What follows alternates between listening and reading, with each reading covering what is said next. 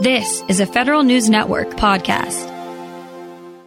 The Census Bureau has landed in something of an irresistible force, immovable object situation. Congress did not delay the deadline for delivering population and apportionment information, but the Bureau did get a late start on the 2020 count because of the pandemic and was sort of counting on a later deadline. So now it's scrambling. Here with an assessment, the Director for Strategic Issues at the Government Accountability Office, Chris Mihm. And Chris, good to have you back. And uh, so, what is the situation here? Are they going to make it in your assessment? The short answer is they will make it. It's at what cost? And the cost is not just financial, it's in terms of the quality, the completeness, the accuracy of the count. As you had mentioned, is that they had been planning on, they, the Census Bureau, had been planning for an additional four months. They'd been expecting to get the relief from Congress. Um, that has not been forthcoming. And so the administration announced at the beginning of August that they were rolling back dates, dates actually to the original statutory deadline. But that means they have to get out of the field a month earlier, and then they have to do a lot of data processing in a much shorter time frame than they had expected. Right. So the field work takes the time that it normally takes, and they've been plagued not only by a shorter period of time in the field as a result of all this, but also I've been watching that they have had a higher than they expected attrition rate for the enumerators which means they have to keep shoveling coal at a fire that, that they need to keep lit.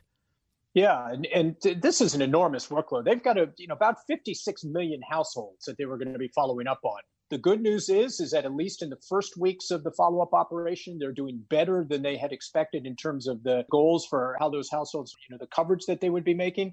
The challenge, of course, is that a lot of the time in follow-up is spent on that last several percentage points of the population, and that's where they're really going to be very much pressed. You're right on the turnover. They typically expect about a 10% turnover rate of people coming into training and then afterwards say, no, this isn't for me. They're running over 30% now, and that's putting a lot of stress on the recruitment, on their staffing operations. So they've got some real challenges there. And probably that attrition is because of the pandemic also.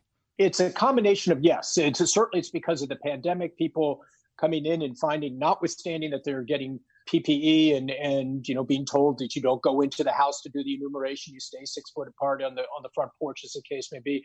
People saying, no, this just isn't for me. And in some cases, and this has been traditionally, people come in, take the training, and say, you know, I'm just not comfortable, period, in going and knocking on doors, asking people for personal information that they've already decided not to provide to the government through answering, you know, either in the mail or now the internet.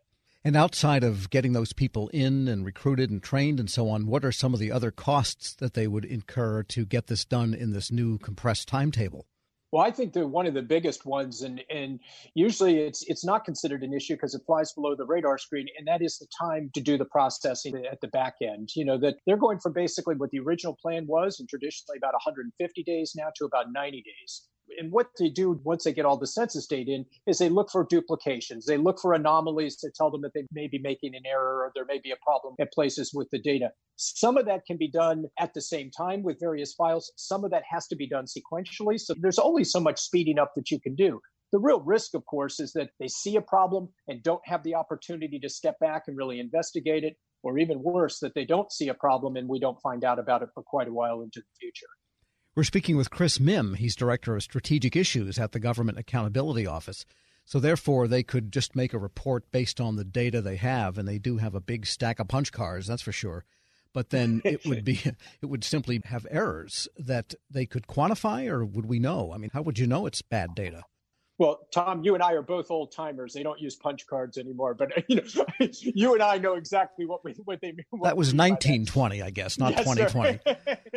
no, the you know every census has an undercount and has census errors in there. It's I mean just as diverse as the population is, it's impossible to capture everyone. The good thing is is that each census, so over the last several of them, has gotten better. And certainly the differential undercount, the difference in the undercounts among different population groups, uh, has also decreased. What we run the risk of this time is that we won't continue to make historical progress on that. And because political representation and tens of billions of dollars in each year in federal financial aid are dependent upon an accurate census, getting it wrong or getting it wrong in a differential sense has really real consequences for the society.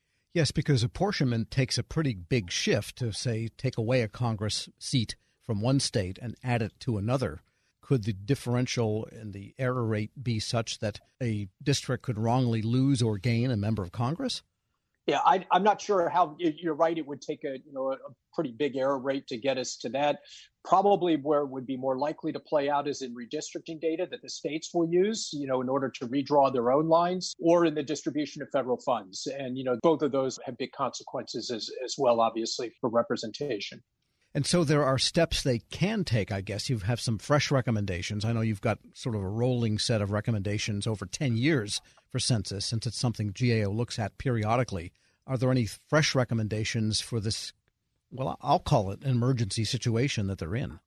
Yeah, I think that the biggest thing that we want them to do now is that as they're streamlining operations, and inevitably they have to do that, whether it be field operations or more importantly, some of the data quality and data review operations at the back end, we want them to make sure that those are evidence based decisions that they're making based on data that they understand the trade offs that they're making. We've been told by the Bureau that they're certainly doing that, and it's not as though I don't trust them on this, but I haven't seen it, a, a lot of the documentation that we need to see to give us the full assurance that those trade offs in the low priority areas are the ones that are actually being cut. And also, the problem areas they have are not evenly divided statistically across the country. They do have some states almost completely wrapped up and ready to go. So it's a it's a localized problem, isn't it? The lack of full count and the ensuing data processing problems absolutely on the on the full count aspect of that. And in fact, the census, as you said, is a national undertaking, but it's radically local in terms of its implementation. And so, not surprisingly, areas that have the highest workload still to complete are also among those areas that can have the biggest staffing problems. And so, it's a, a real bad perfect storm. And then when you put on top of that, you know, the situation with Hurricane Laura or with the wildfires out in California, they're not used to taking a, a, census, for example, during peak hurricane season. I mean, that's usually when everything is all kind of done and dusted and they're doing the data analysis at that point. They're actually in the field now trying to find people that have been displaced. And then you put on top of that, obviously, COVID, which is a, the huge kind of national concern on that, but is playing out differently in different local areas across the country. It really shows the challenges that they're up against. Could they outsource some of the data processing or could they hire the energy department and some of the supercomputers? Maybe they do now, I don't know, to somehow speed that aspect of it up so that they get the quality they need and the error checking they need just faster with parallel processing by several different you know, entities besides the Bureau itself the biggest challenge that we've seen with them is not so much the, the technical or the computer capacity in order to pull that off. We're quite comfortable that the Bureau can pull that off, although there are some additional operational tests of, of key systems that they, they need to make. It's more just having the time for their professional staff. And these are, are long serving career officials that have been involved in multiple censuses to be able to have the time to step back and look at the data and say, how are we doing here? Do we see any anomalies? To have the opportunity to duplicate places where people may have been counted twice. It's really the time to do that essential kind of analytic work is what they need. And for the remaining field work, would it help them to spend the money they need just to keep public awareness up? They have had a really rigorous advertising campaign. If you surf the web, you see all kinds of pop ups from the Census Bureau. Should they just pour that on just so people are receptive in the last few days they've got? Yeah, that has been very helpful to them, as you point out, is that they've, uh, you know, this was when they came out of the field or didn't go into the field as a result of COVID back in the spring. They didn't stop the publicity and outreach campaign. They kept going on that. And now a lot of the focus is on two things go ahead and, and respond. And if you don't respond, the person that comes to your door will be safe. You know, I mean, it's a, uh, it'll be six feet and they won't be asking to come in your house and, and all that sort. They've also tried to revitalize a number of the partnerships they have with local communities, especially in areas where there's undercounts. Having a trusted community voice advocate for the census and build support is still vital. And so they're still working on those. That's still a key part. And so, one important message for everyone is if you haven't filled out your form, there's still time. Go on the web and do that. That's how they also get better data, is having people actually respond um, themselves rather than having to knock on the door. Sure. So it sounds like perhaps their biggest challenge is not so much delivering one count that they can support, but one that will be supported by Congress and people perceiving this thing.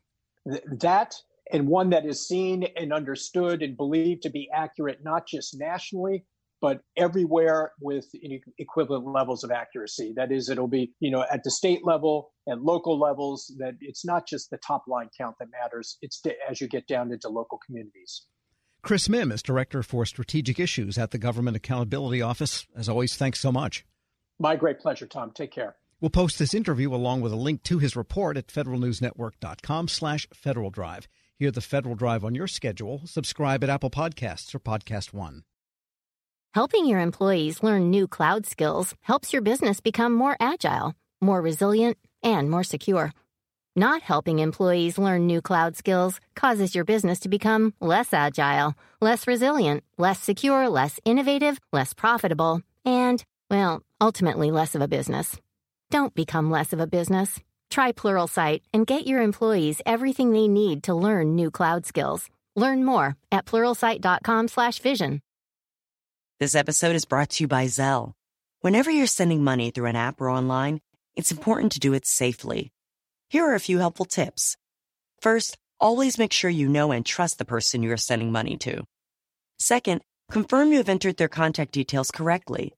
And finally, if you don't trust the person or your recipient is rushing you to send money right away, think twice before sending money through an app or online.